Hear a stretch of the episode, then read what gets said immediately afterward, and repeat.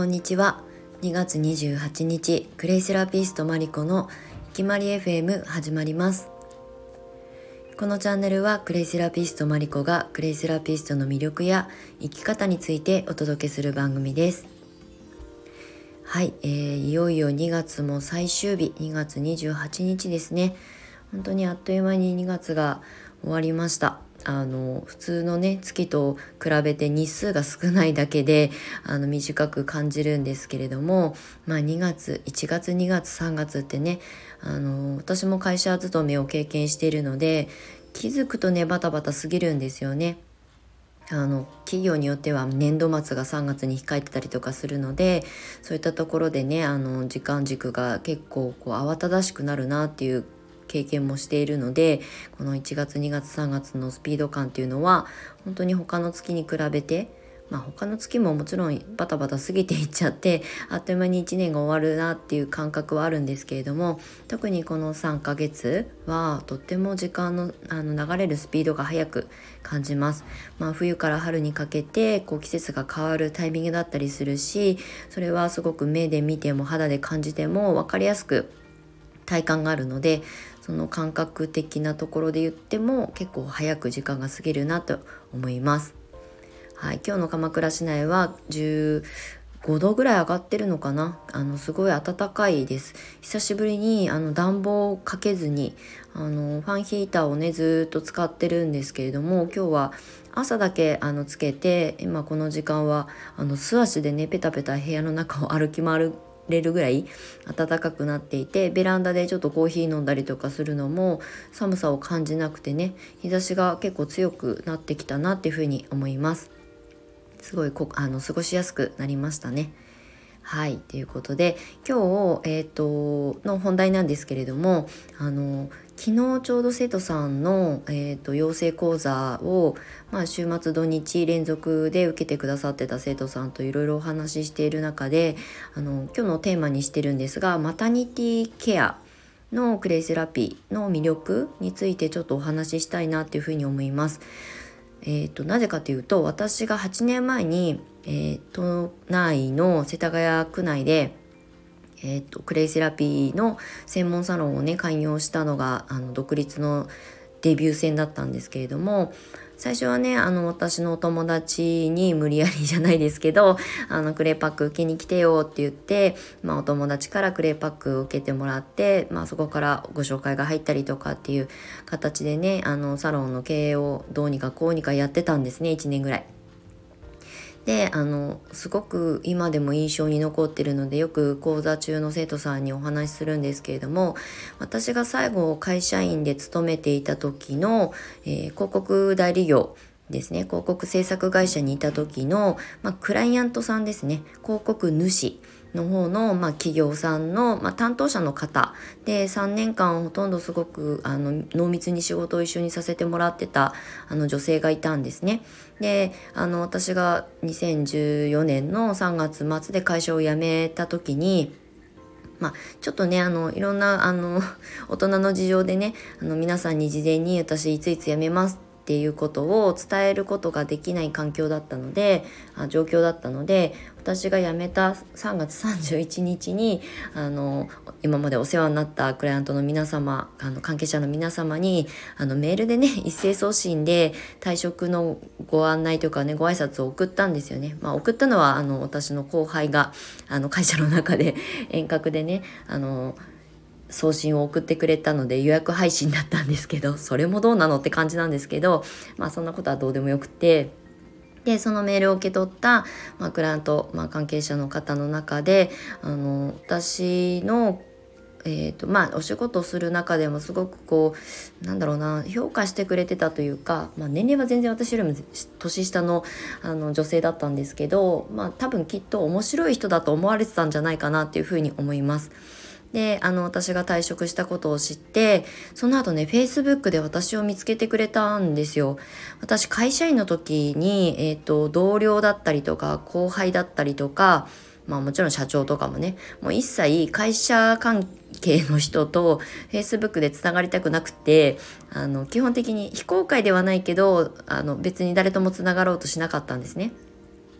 だけどその彼女は私の Facebook を見つけてくれて、検索してくれたってことですよね。で、見つけてくれて、田口さんなんで急に辞めたの？とか、なんか調べたらなんか、クレイセラピーとかっていうサロンやり始めたの何それ？っていう風にあの連絡をくださったんですよ。であのまあクレイセラピーっていうもの自体もね8年前なんてみんな全然知らないしあの会社を辞める時の会社の、えーと、同僚たちも何それって感じだったんですけどすごく興味を持ってくださってであのその彼女のご主人が、えーと、海外の方で、えーと、バリ島の、えー、出身の方で、えー、バリとかだと皆さんよくわかると思うんですけど、まあ、あのリゾートですよね。であのスパですね例えばこうアロマセラピーとかでも何でもいいんですけどスパって結構気軽にホテルで受けられたりとかっていうことが環境的にあの当然のようにあってしかも男性でも気軽に受けられるクイックなあのスパっていうのが普通にあるっていうらしいんですね。私残念ながらバリ島は行ったことがないのであのどのレベルでどのぐらいの規模であの点在してるのか全然わかんないんですけどただ日本に来るとあの男性お断りのサロンばっかりであのメンズ TBC とかねそういう大きな大手サロンとかだったら男性も受けられるあのサロンってあると思うんですけど男性お断りのサロンが多いその特に個人サロンで私がやっているクレイセラピーのクレイパックのサロンにすごい興味を持ってくださったんですよご主人の方が。だからまああのお話説明したんでしょうね。でニキビができると必ずクレイパックを受けに来るっていうので、まあ、ずっとリピートしてくださってたんですよご主人が。であの彼は日本語が話せないので私英語が話せないので通訳が必要なんですよね。でその通訳がその私の元クライアントの女性でもう本当にお肌ツルツルでもうトラブルもな全然ない。もう見た限りもう本当にお肌めちゃくちゃ綺麗だったんですよね。だからクレーパックを自分が必要としてないけど旦那が行くからしょうがない通訳でついていくわみたいな感覚で来てくださってたんですよ。どうせ行くんだったら私も受けるわみたいな感じで おまけ感覚で受けに来てくれてたんですよね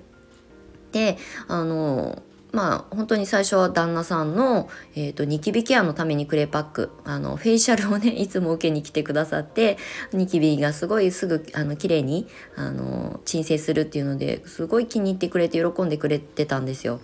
で後々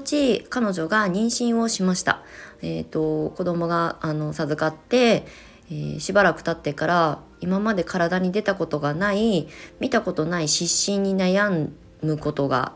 起き始めてでも薬はね使えないし変なものを使いたくないしっていうところで初めてお一人でクレイパックのサロンを受けにいらっしゃったんですよボディパック。クレイだったらどうにかなるかなって言って相談を受けたのでまああのねもちろんお薬と違ってねあの治すものではないので、うん、結果がどうなるかわからないけど可能性としてはクレイの理論的に言うと、まあ、抗炎症作用っていうものがあるので、まあ、役に立つ可能性は大きいと思いますよっていうことで、まあ、とりあえず試しに受けに来てくださったんですよね。である程度お腹ももう半年ぐらい経ってたからお腹も大きくなってたのであのうつ伏せにできないのでこう本当に横横に寝そべる形でねサロンで施術をさせてもらったんですけど本当にね赤いポツポツしてたあの湿疹本当に細かい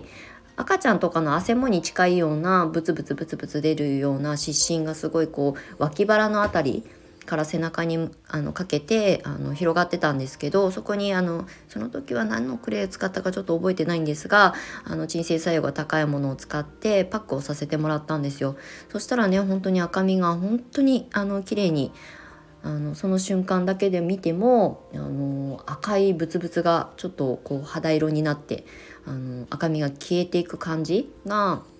1回の体感であったんですよね。私も一緒にもちろんチェックしてるのであ少しこう落ち着いて消えそうですねみたいなお話をしながら何回か通ってくださってたんですよあとは足のむくみ妊婦さん私は妊娠経験がないので妊婦さんの足のむくみの本当の辛さが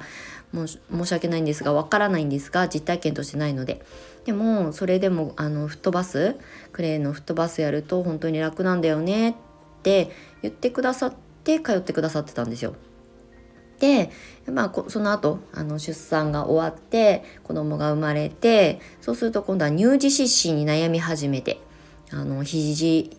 の内側とかあの膝の裏ですねにあの乳児湿疹にまあ汗もみたいなものがポツポツポツポツできてしまってどうしようってなった時に、まあ、クレーパックをやってあげたいんだけど自分で施すのは少し自信がないからもう田口さんちょっと手伝ってって言われて、まあ、赤ちゃんにクレーパックのあの施術をねちゃんとあのお金もあの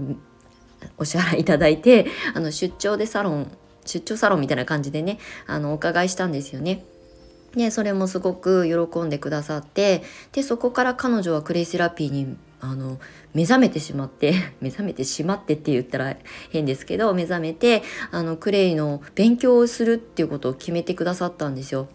もう本当にきっとご自身が妊娠の経験でその失神に悩まされなかったら多分行き着かなかっただろうなっていう世界なんですけどでもそこでねすごく、まあ、子供のためにも自分のためにも旦那さんのためにも役に立つんだったら勉強したいって言ってくれたんですよね。でその当時私はまだあのクレイセラピスト、まあ、インストラクターの資格を持っていないので養成講座をやれていなかったんですよね。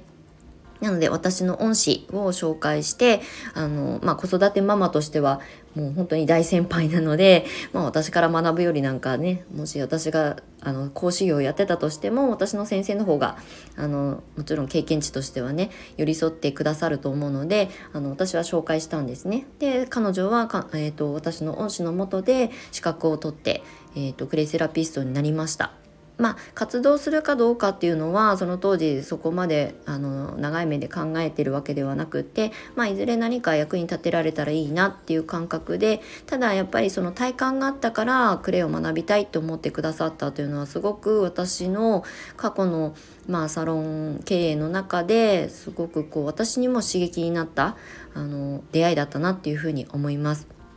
なので私がクレイセラピストをママ向けに発信したりとかするのも実はその彼女の、えーとまあ、妊婦体験妊婦のあの妊婦さんである間にあの体に起きた悩みにクレイが寄り添ってくれたっていうことがすごく本当に実績としてなったなっていうふうに思います。そうなのであの産後のねママさんたちっていうかその子育てが始まったママさんたちはうちにすごく多いんですけどあの生徒さんでねでいつも生徒さんとそのあの沐浴から使えるクレイセラピーの話とかねベビーパウダーパウダーで使えるクレイセラピーの話をねどんどん深めてお話していくと妊娠前に知りたかったなってみんなが口を揃えて言うんですよ。そう昨日もねあの来てくださった生徒さんも今絶賛子育てあの始まって数年のママさんなのでもう本当に知っておきたかったって言ってたのでじゃああなたがそれを知ってあの自分のその時にあの知らなかったものを今学んでるから周りのママさんたちに伝えてあげたらいいんじゃないっていう話をよくします。はい、なのでなんかこう子育てママだけに限らず妊娠を望むこれからの女性とか妊娠中に必ずむくみっていうのはきっと悩まされると思うんですよね。胎児に栄養がたくさん取られてしまうので。まあ、いろんな体の仕組み上、まあ、そういうことが起きるっていうことなんかも養成講座の中でお話しさせていただいているので、まあ、マタニティケアに特化したグレイセラピスト養成講座もなんかやった方がいいのかなっていうふうに思ったので、えっと、今日、まあ、ちょっと見切り発車なんですけれどもあのクレイセラピストの養成講座で、えーと、マタニティケアにご興味がある方向けの養成講座を春からスタートさせたいなと思っておりますのでもしねあのご自身はもちろんのことをマタニティケアに特化した何かあのケアをねされてる方とか、まあ、そういったことに興味があってこれからまあお仕事にしてみたいなって思われる方がいたら是非一度アクセスいただけるとあのありがたいなと思います。あのえーと、スタイフのレターだと名前がねあのわからないのでインスタの DM とかからお問い合わせいただけたらと思います。はいということで今日は15分近く喋ってしまったので相当長いあの収録になったんですけれども少しあの早回しで聞いていただけたらと思います。最後までお付き合いいただきましてありがとうございました。マリコでした。